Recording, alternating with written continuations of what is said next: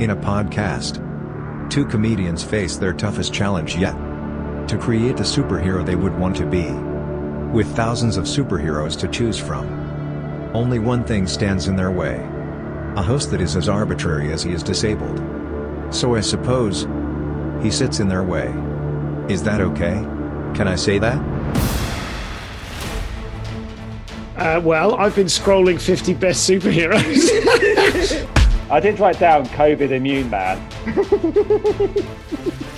I, I've genuinely only considered people from the waist up as a general rule. Because like last time I tried to use you as a doorstop, um, you just left. I did. And the door was shut again. Her her breasts would be made of chocolate. Coming to a podcast feed near you, Feb 4. This is the silliest, superest, heroest podcast. I'm going with the kangaroo legs. If if you're gonna do something wrong, do it right.